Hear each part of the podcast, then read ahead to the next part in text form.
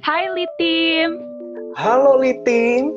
Welcome to Lead Podcast, podcast mingguan oleh Lead ID yang akan menyajikan cerita-cerita seru dan menarik di dunia perkuliahan FKG.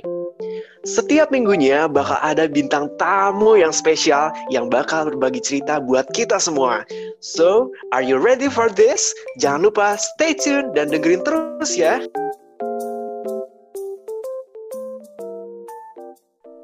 Hai Team. Halo Team, apa kabar? Baik. Arfi gimana Vi? Kabarnya Vi? Baik, masih di kayak gini-gini mah harus Iya. positif aja kayak gitu lah, baik-baik aja.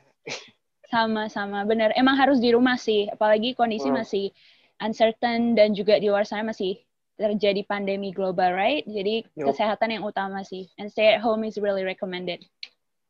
Tuh. Oke. Jadi ini pertama kita nih, Mak. Gimana nih? Ini kan podcast pertama yang Lead ID, Lead Podcast. Yay! Excited Kita gak sih? Parah sih ini beneran baru pertama kali recording bahkan buat gue yang pertama kali recording. Tapi Iya, kayaknya aduh, enak deg-degan. kan, hmm, kan kita uh, bakal selalu muncul nih mak di setiap podcast yang lihat. Yes. uh, kita cerita dulu deh siapa sih kita tuh. Iya, benar. Jadi, halo lead team semuanya. Jadi, di podcast pertama ini, aku, Ama, bakal nemenin kalian bersama Arfi sebagai host The Lead Podcast. Yes. Oke? Jadi, jangan bosen-bosen ya. Ya bakal dengerin terus suara kita nantangin nanti di YouTube juga kayaknya bakal ada muka kita nanti di. Yes. Oke, Ah, udah sih. Mungkin kenalannya itu aja, nama aja ya. Nama aku Ama. Kalau kamu? Arfi. Oke, jadi Ama dan Arfi bakal nemenin teman-teman di setiap minggunya melalui Lead Podcast. So, jangan sampai ketinggalan ya guys. Tetap stay tune dan dengerin terus. Oke? Betul. Oke. Jadi So, ya. Gimana, Vi? kayaknya maksudnya sekarang-sekarang kan uh, kita kan backgroundnya dua-dua ya dari FKG nih Mak. Dan Iya, Lead ID betul. kan kita bakal bergerak bakal apa uh, bergeraknya di bidang kedokteran gigi. Kayaknya maksudnya uh, seru banget nih buat apa ngomongin uh, tentang pengalaman-pengalaman kita tentang hidup per FKG-an kayaknya seru nih Mak. Iya, seru sih pastinya. Untuk membuka podcast kita ya. Kita Betul. bakal ngobrolin tentang Lebih ke kita curhat kali ya. Pak. Iya. curhat colongan. bener, bener, bener. Ya udah. Oke, kita berarti hari ini bakal bahas FKG ya. Secara keseluruhan. Dari pengalaman dan perspektif kita. Oke? Iya, setuju. Oke, ya udah kita langsung mulai aja kali ya, Vi. Oke. Oke. Gimana, Oke, Sama. boleh deh pertama tadi kita udah kenalan kan, nama Hmm. kita siapa. Sekarang boleh deh cerita dikit background background Arfi gimana?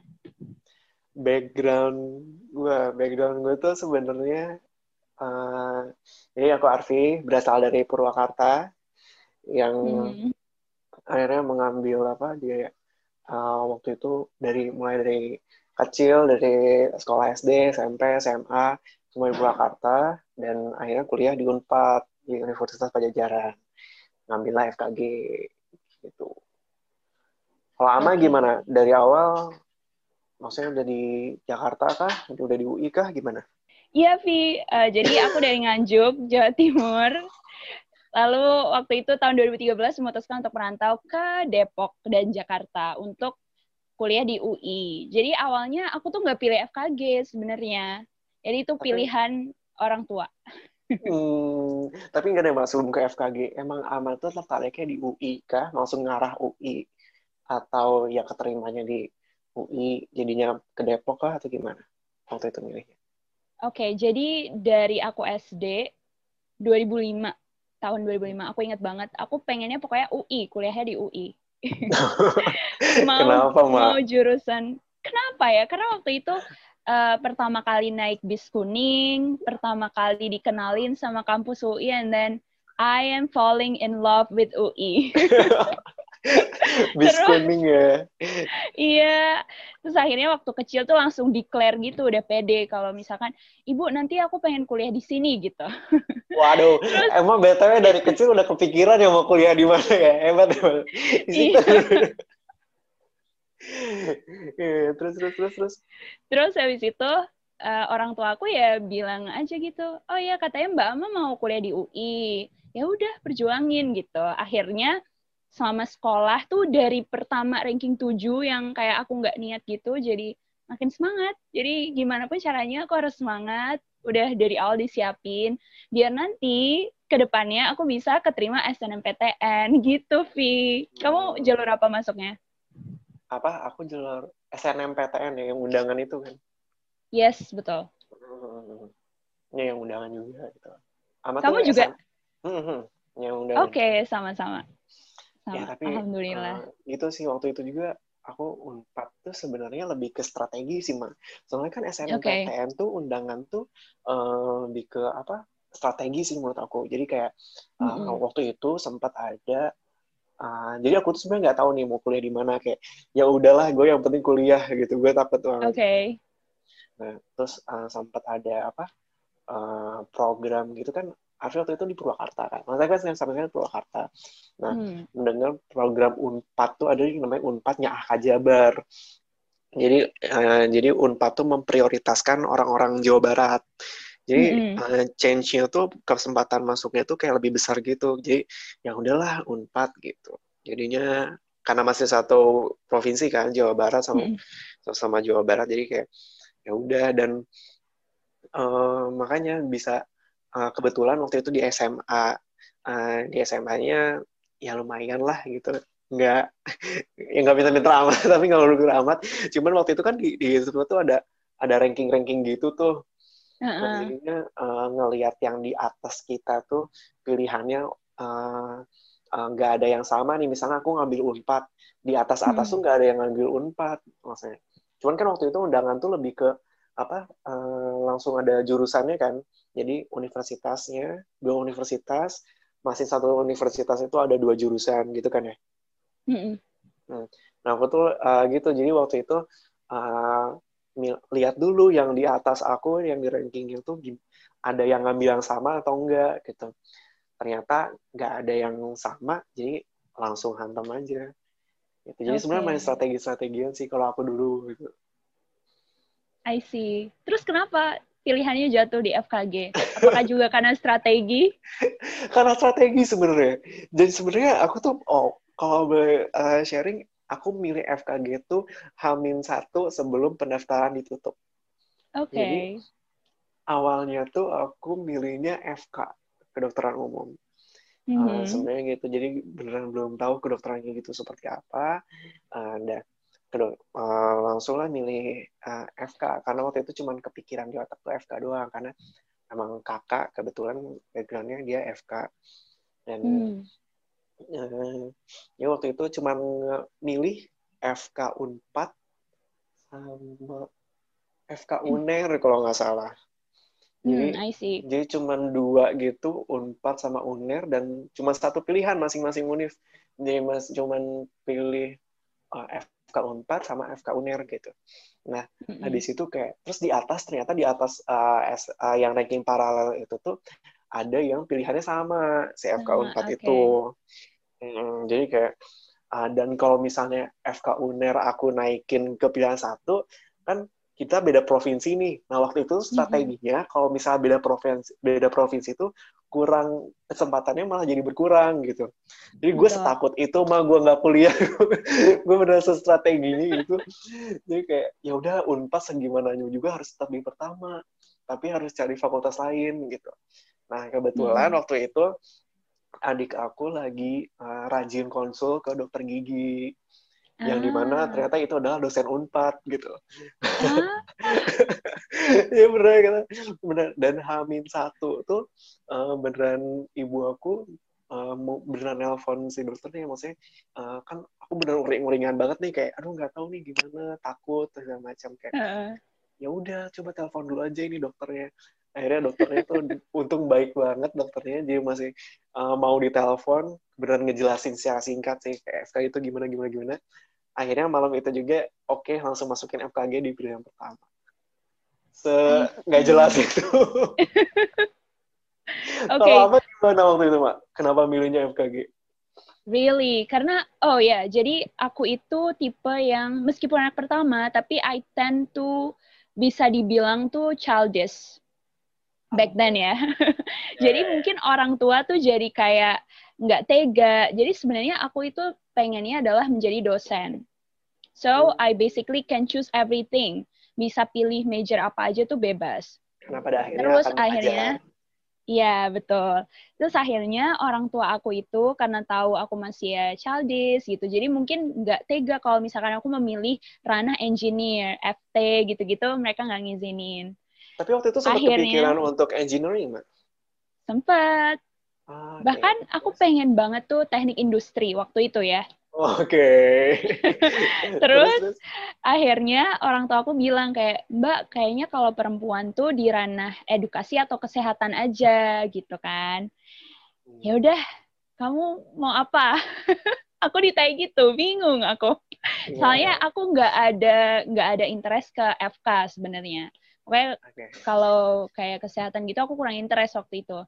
Terus ya udah akhirnya ibu sama bapak aku asal aja gitu ya udah kamu coba FKG aja mbak gitu karena kebetulan senior aku pas hmm. tepat di atas satu tahun di atas aku itu keterima FKG UI jalur undangan. Akhirnya kayak hmm. mungkin ibu aku juga berpikirannya sama ya untuk strategis juga ya. Yeah, Jadi yeah. kayak ya udah coba aja yuk FKG yeah. gitu. Ya udah. anak kuliah nih. Iya, terus dengan ikhlasnya aku mengikuti saran mereka. Waktu itu belum ada belum ada pikiran kuliahnya gimana ya. Iya. Dengan bahkan, bukan dengan ikhlasnya, dengan hilafnya mungkin ya kayak gitu. Iya. Iya benar. Terus dengan kan bahkan nggak ada nggak ada telepon atau nggak ada konfirmasi apa pun ke orang yang dulunya pernah ambil FKG. Jadi ya udah deh, ambil aja gitu. Terus Terus mungkin karena bener ya Rido Rido orang tua itu Rido yeah, Allah juga gitu. Betul betul. Iya terus masuk. Alhamdulillah sih. Iya masuk FK gitu seneng ya kayak yeah. kita dengan hilafnya kita yakin memilih fakultas ini gitu. Iya benar. Beneran Mas datang apa waktu dapat uh, undangan eh dapat pengumuman kayak uh, ya keterima gitu di pilihan pertama. Ya seneng itu. ya seneng lah maksudnya seneng karena itu kan yang pertama kita maksudnya undangan. Terus yeah. uh, dan kita berarti udah jelas gitu dan ya itu beneran suatu berkah yang sangat besar sih. Iya gitu. betul. Karena soalnya waktu waktu apa uh, setelah aku dapat itu mah aku tuh sempat ditawarin nih sama uh, bapak aku kayak uh, Mas mau dilepas aja nggak sih ininya? Gitu. Maksudnya mau apa mau ikut okay. SBMPTN gitu. Takutnya kurang ah. seret gitu kayak hmm. cuman gitu gue mikirnya kayak SN undangan adalah kayak ini adalah suatu hal yang sangat diinginkan oleh semua pelajar pada saat itu ya nggak sih? Kayak betul betul. jangan tuh benar suatu dan gue tuh udah dikasih ini nih gitu. Kayak gue udah dikasih mm -hmm. ini masa gue buang begitu saja? Gitu. Kayak ya itu lebih ke tanggung jawab aja sih iya, ya sih. kita waktu itu belum tahu juga jadi kayak ya udah senang bersyukur gitu iya terus waktu itu habis habis udah keterima nih mak pas udah masuk FKG pas masuk preklinik berarti kan iya. masuk preklinik kita mulai belajar di semester satunya first impressionnya apa gimana waktu masuk FKG itu ah first impression aku masuk FKG adalah hmm. membingungkan Oke, okay. kita balik sebelum first impression, ada ekspektasi nggak sih waktu Ama masuk ke FKG? Kayak ekspektasinya gimana? Uh, ekspektasi aku waktu masuk sih, ya uh, bukan ya, bukan ke FKG aja. sih. Sebenarnya waktu awal masuk tuh ekspektasinya lebih ke diri aku sendiri sih, Vi. Jadi kayak aku berekspektasi bahwa oke okay, aku harus uh, pinter nih, aku harus okay. uh, eh, kayak aku harus cum laude gitu ya. Turns hmm. out I am not cum laude. So makanya pas awal-awal aku masuk, oh iya apalagi di UI itu kita ada namanya uh, active learning yang kita fokus group discussion. Jadi kita benar-benar harus mandiri dan belajar. Nggak ada tuh tanya dosen, kayak dijelasin panjang lebar tuh nggak ada. Jadi kita harus benar-benar cari tahu sendiri, berpikir secara kritis sendiri, diskusi dan lain-lain. Jadi waktu itu aku sempat kayak bingung. Oh ternyata gini ya kuliah tuh ya gitu kan. Ya, Sedangkan ya. yang bikin aku makin bingung adalah waktu aku belajar dengan active learning itu, aku kurang suka dengan biology and all the science. Sama banget. Iya, iya, iya. Terus, terus. Makanya kayak, aduh aku harus gimana, what should I do gitu. Makanya di semester pertama tuh keteteran sih, bisa dibilang kayak karena itu tadi yang pertama adalah aku bingung sistemnya, yang kedua adalah aku homesick, you know. Jadi karena merantau. Ah, ya anak-anak merantau ya. ya. Iya, Tapi ya itu permasalahan anak rantau sih pasti kayak gitu. Hmm, Betul banget. Jadi benar-benar awal-awal tuh harus uh, settle down dengan segala macam culture dan juga environment yang baru kan. Gitu, oh, Devi. Betul, betul, betul, betul. Gimana? Kalau ya, kamu betul. gimana tuh? Dari Kalo... Purwakarta ke Bandung. Sebenarnya nggak terlalu beda, jauh beda sih maksudnya. Ya kita cuma satu jam di sini, maksudnya nggak nggak seheboh ama yang dari Nganjuk ke yeah. Depok gitu.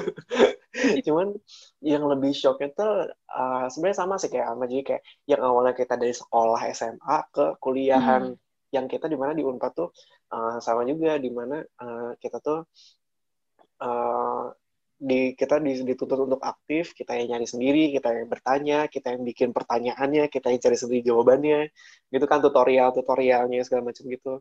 Betul. Di mana pada saat kita SMA tuh kita dapat pelajaran dari guru, yeah. yang kita kita pun uh, buku yang guru pakai dengan buku yang kita pakai tuh ya cuma satu buku itu ke kebanyakan maksudnya ya udah kita pun punya jadi kita bisa belajar sendiri gitu sedangkan hmm. kalau kuliah dosen pakai buku apa kita baca buku apa kita nanti ujiannya apa belajarnya kan itu sangat eh itu beda banget kan iya sih di mana yang mm, mungkin uh, dengan pada saat sekolah kita untuk mendapatkan nilai bagus tuh dengan hmm. belajar ya udah kita belajar uh, itu kemungkinan kita bisa nih buat dapat dengan nilai yang besar gitu gitu. Tapi kalau misalnya kuliah tuh mau kita udah belajar mati-matian juga itu tuh kayak benar Allah alam banget sih kayak ujian itu. Iya.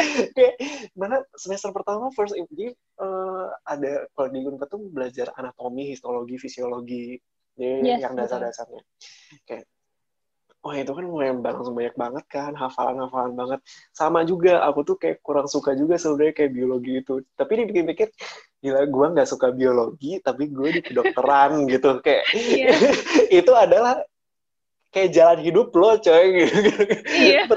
kayak waduh ini gimana ya? Gitu. Tapi akhirnya lebih ke sempat kepikiran juga tuh maksudnya apakah ikut tahun depan ikut SBMPTN lagi ya gitu ya. Hmm, yeah. uh, tapi ya udah sih maksudnya dengan faktor ditambah kebetulan uh, bertemu teman-teman juga yang karena kuliah tuh sangat faktor teman tuh kalau menurut aku lumayan besar juga sih dapat teman-teman yang lingkungan yang suportif juga kebetulan alhamdulillah jadi akhirnya ya first impression FKG sebenarnya Hmm, lebih ke kaget karena apa ya? Karena belum biasa dengan caranya aja sih. Kita hmm. maksudnya aku udah aku sih udah expect-nya kita bakal maksudnya kita kedokteran, uh, expect-nya ya kita akan banyak biologi dan belajar semuanya juga. Jadi udah expect ke sana. Cuman caranya itu sih yang kayak metodenya itu yang bikin kaget banget. Itu sih kalau misalnya dari Arfi sih first impression yeah. tentang FKG sangat seperti itu doang sih. Uh-uh. Tapi kurang lebih sama sih ya. Hmm. Karena metode dan lingkungan yang baru itu tadi ya. Betul. Betul. Wow. Jadi ya emang harus semangat dari awal ya. Jadi untuk teman-teman pendengar yang mungkin mau ambil FKG gitu, itu harus siapin banget sih. Iya, harus siap. bener banget. Semangatnya tuh harus dijaga Semangat, banget. Ya. Semangat pasti bakal turun, tapi setidaknya kita memilih lingkungan dulu sih. Maksudnya kita memilih, ya, uh, kita harus memilih siapa orang-orang yang akan ada di sekitar kita gitu.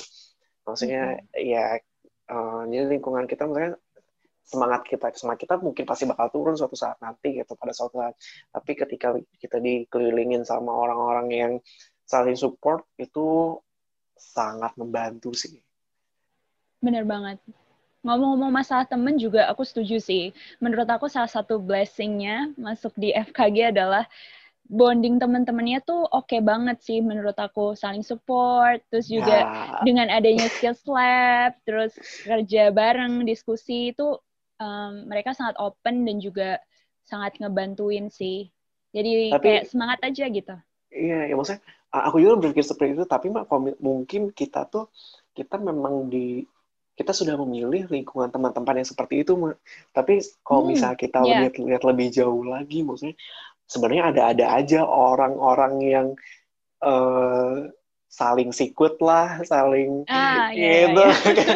kan, kan sebenarnya ada yang mementingkan kepentingan pribadinya lah kayak gitu. Itu tapi itu kayak wajar di semua fakultas kayak bakal ada juga ya. Maksudnya di setiap yeah. ada gitu. Jadi paling ya beruntunglah kita kita uh, itu benar-benar memilih teman yang oke okay. dan satu sama kita sih iya benar banget sih dan semoga teman-teman yang ngedengerin juga ya punya lingkungan yang supportif teman-teman yang supportif baik ya. dan sebenarnya kalau misalnya pada saat ini pada saat kalian tem kalian semua lagi dengerin ini dan merasa kok lingkungan gue jelek ya, kok uh, lingkungan gue tidak ada yang mendukung ya.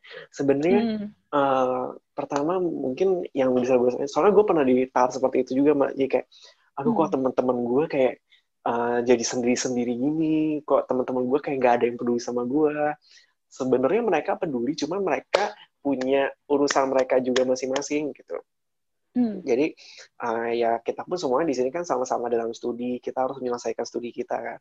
Nah tapi uh, jangan apa sih uh, kita lagi capek-capeknya, kita lagi nggak semangat-semangatnya, kita butuh support, pasti ada aja gitu. Sebenarnya ada temen yang uh, selalu backup kita tuh ada, cuman mungkin waktunya aja lagi kurang tepat gitu. Ya, yes. Sebenarnya selalu pasti masih ada sih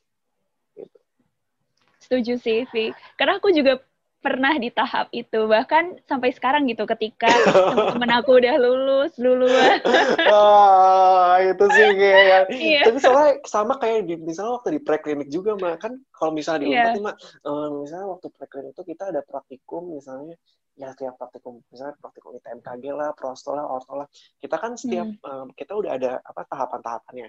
Misalnya gue masih di tahap ini nih belum di ACC tapi teman gue udah di tahap mana gitu. Mm. iya kan? Ini kayak gitu. Yeah. jadi tahu melihat kayak gitu tuh waduh kayak lumayan batin juga sih yang kayak gitu tuh. Iya sih. Eh harus ngatur-ngatur ini juga sih uh, ngatur-ngatur perasaan ya. Jangan sampai baper kayak misalkan teman kita udah di ACC duluan nih atau kayak progresnya lebih cepat. Itu kita harus uh, ikut happy, ikut bersyukur. sebenarnya sebenarnya kalau gue kayak mungkin mungkin kayak harus ikut happy. Tapi kalau menurut gue sih kayak menurut gue tuh adalah selama kita nggak males-malesan, kita mm -hmm. berada di jalan yang tepat. Mau yes. kita lama progresnya atau maksudnya even lama dan cepat tuh adalah sangat subjektif banget. Saya maksudnya kita nggak tahu banget patokannya lama dan cepatnya. Tapi kalau menurut gue selama kita nggak malas-malasan kita nggak bolos masuk kuliahnya kita hmm. yang lagi koas kita sebenarnya kita pasien udah ada kursi jadwal kursi kita udah dapet dosennya datang terus tapi kita yang gak, kita yang malas-malasan selama kita nggak kayak gitu ya kita berada di, di, di jalur yang tepat sih lebih hmm. ke jalanin dulu aja lah yang ada gitu. semaksimal yes. mungkin kita betul kalau menurut gue sih gitu seperti episode pertama ini ya jalanin ya, dulu aja. jalanin dulu aja kayak, kayak ya udahlah kita rekam dulu aja iya benar nah itu itu juga menurut aku pelajaran besar sih Vi yang aku juga belajar dan diingetin sama kamu yaitu uh, percaya bahwa masing-masing dari kita tuh punya pace-nya atau apa ya uh, tingkat kecepatan yang berbeda-beda which is belum tentu apa yang aku alamin tuh dialamin sama Arfi, right? Dan masing-masing oh, challenge-nya tuh beda-beda. Jadi kayak kita fokus aja ke ke hal yang ada di depan kita, jalanin, jangan malas-malasan, tetap fokus, dan insya Allah nanti sampai deh di garis finish gitu. Ya, ya. Dan sebenarnya yang kita sering kita lupa sih mak kita sering lupa uh, benefit yang kita punya sekarang sih mak. Kayak misalnya hmm. ya kalau misalnya dari uh, sudut pandang aku um, mungkin aku tuh kayak enak ya teman-teman. Sebenarnya enak loh waktu koas tuh. Kayak koas tuh kita masih ada di uh, apa ada yang menang kita tuh ada di bawah tanggung jawab dosen-dosen kita. Jadi kalau misalnya kita melakukan perawatan atau apa, kita tuh masih ada di bawah lindungan mereka gitu. Kalau masih hmm. ditaruh lagi di mungkin waktu aku waktu waktu itu koas aku uh, atau misalnya uh, itu pada teman-teman koas pandangannya adalah enaknya udah lulus kan nggak perlu kayak gini jadi hmm. sebenarnya ada benefitnya masing-masing cuman karena kita memang lagi di kondisi yang seperti itu dan ngelihat teman-teman apalagi ngelihat orang-orang yang apalagi kalau udah mayoritas ya kalau misalnya gitu jadinya kita lupa sebenarnya kita tuh punya benefit-benefit itu juga yang sebenarnya masih bisa disyukuri sih. Hmm. Ya. Benar sih. Dan Aduh, itu pasti bakal kerasa ya. Dan itu tuh pasti bakal kerasanya kalau kita udah lewatin, Mak. Jadi kayak hmm. misalnya aku ngeluh koas, kayak uh, aku ngeluh koas pada saat aku koas kayak sekarang aku udah melewati, alhamdulillah sudah melewati koas, baru sadarnya tuh pada setelah setelah melewati koas itu gitu. Pada masa sekarang jadi kayak ya namanya hidup tuh beneran kayak gini sih. Makanya itu kayak uh, pandangan Arfi sekarang ke FK gitu gitu sih mak. Kayak wah gila FK gitu beneran apa kita dilatih mentalnya tuh segitunya kita dilatih apa dengan sistem metodenya uh, sistem belajarnya seperti itu. Karena kan uh, kalau yang setahu aku tuh dari masa nggak tahu uh, kalau di kedokteran tuh kan kita uh, lifetime learning. Apa judulnya lifetime hmm. learning gitu apa yeah. uh, kita tuh uh, kita harus update uh, pelajar apa ilmu-ilmu kita. Kayak misalnya setelah ya setelah kita lulus pun kita tetap harus belajar gitu.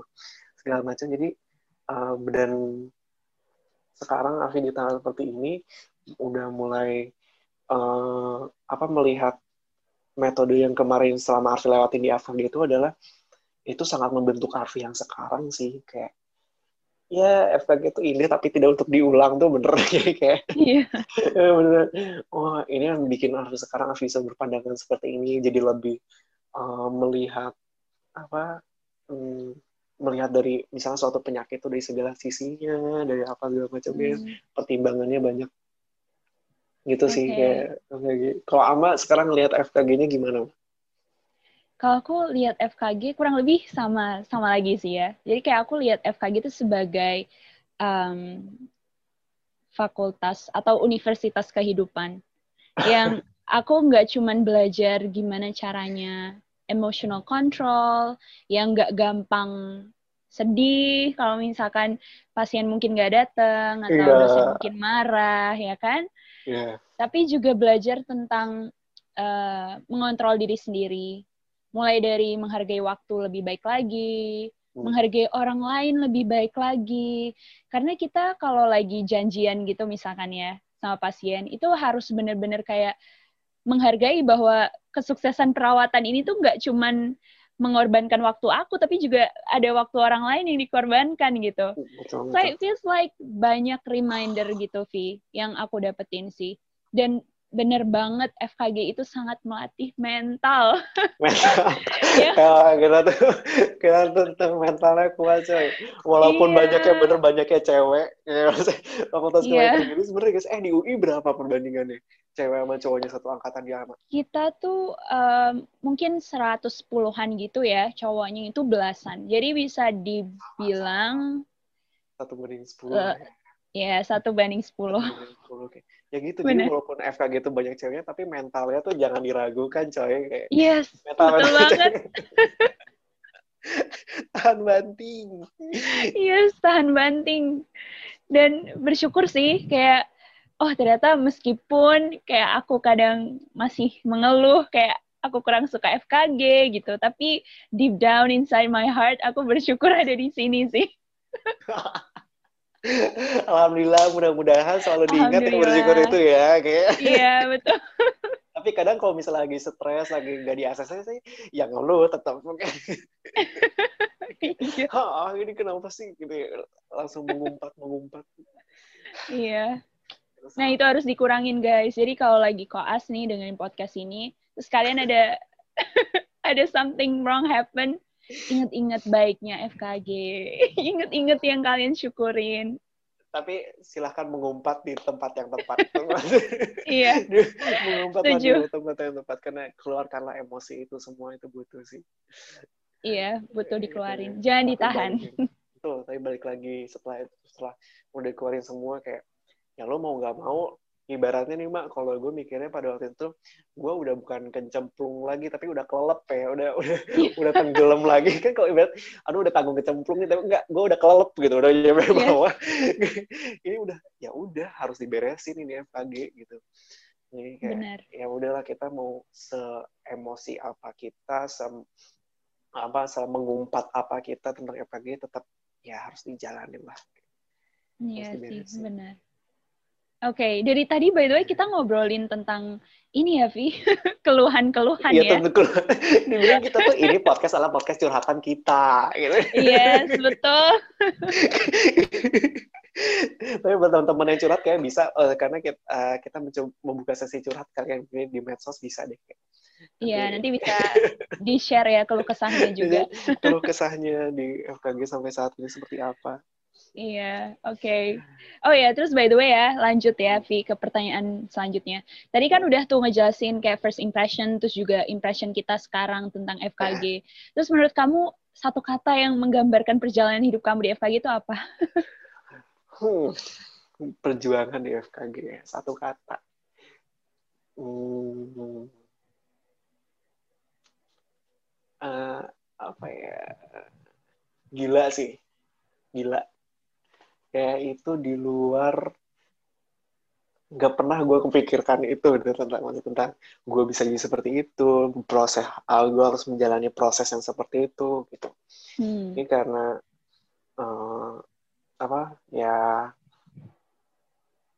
dengan Arfi yang dulu kayak gue dulu sempat di tahap di mana uh, gue tuh orang yang uh, harus strict pada plan mak misalnya hmm, uh, eh, gue okay. janjian uh, eh, gue janjian jam segini jam misalnya jam sembilan uh, jam sembilan jam sembilan lebih tuh gue udah udah nggak karuan nih kayak apa hmm. uh, kalau misalnya jam sembilan lebih belum terlaksana tuh kayak udah nggak karuan gitu.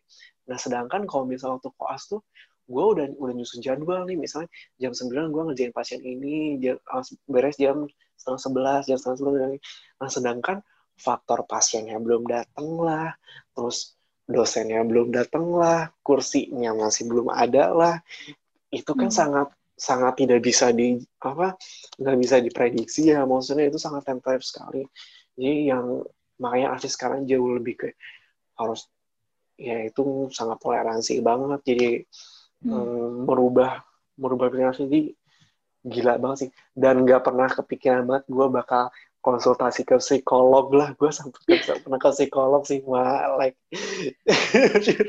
karena New gila. ya itu kayak gue gue merasa gila banget. Itu waktu um, waktu masuk koas pertama. Jadi kayak uh, harus beneran kaget banget. Kayak apa? Uh, kan kita waktu pertama kali di koas tuh kita langsung dikasih list kasusnya kita harus menyelesaikan segini kasus dengan hmm. jumlahnya seperti ini dengan dengan kontrol kontrolnya di antaranya segala macam terus kayak hmm, dalam kita waktu itu dibilangnya ada waktu ya masa kita di, dibatasi waktu lulusnya berapa gitu hmm. terus uh, ya udah jadi dengan gitu gue berusaha uh, membuat jadwal kan kayak membuat jadwal segala macam gitu nah cuman pada ya balik lagi tadi kayak udah membuat jadwal eh tahu taunya uh, sangat banyak faktor untuk mengacaukan jadwal yang gue, gue buat ini gitu. Nah yang gue it turn out crazy banget sih gue gue beneran gue mess up banget dan jadi gila. Masa ya gila jadi kayak gue kayak uh, gila dalam tanda kutip ya sih kayak rusing ke mana-mana. Jadi kayak bahkan gue sempat di tahap gue takut ngelihat list kasus yang harus gue selesaikan. Jadi kayak okay. oh ini jadi kayak aduh gue gue pengen tahu nih apa yang harus gue laku gue harus gue bereskan. Tapi gue takut ngelihat sinis itu tuh gitu.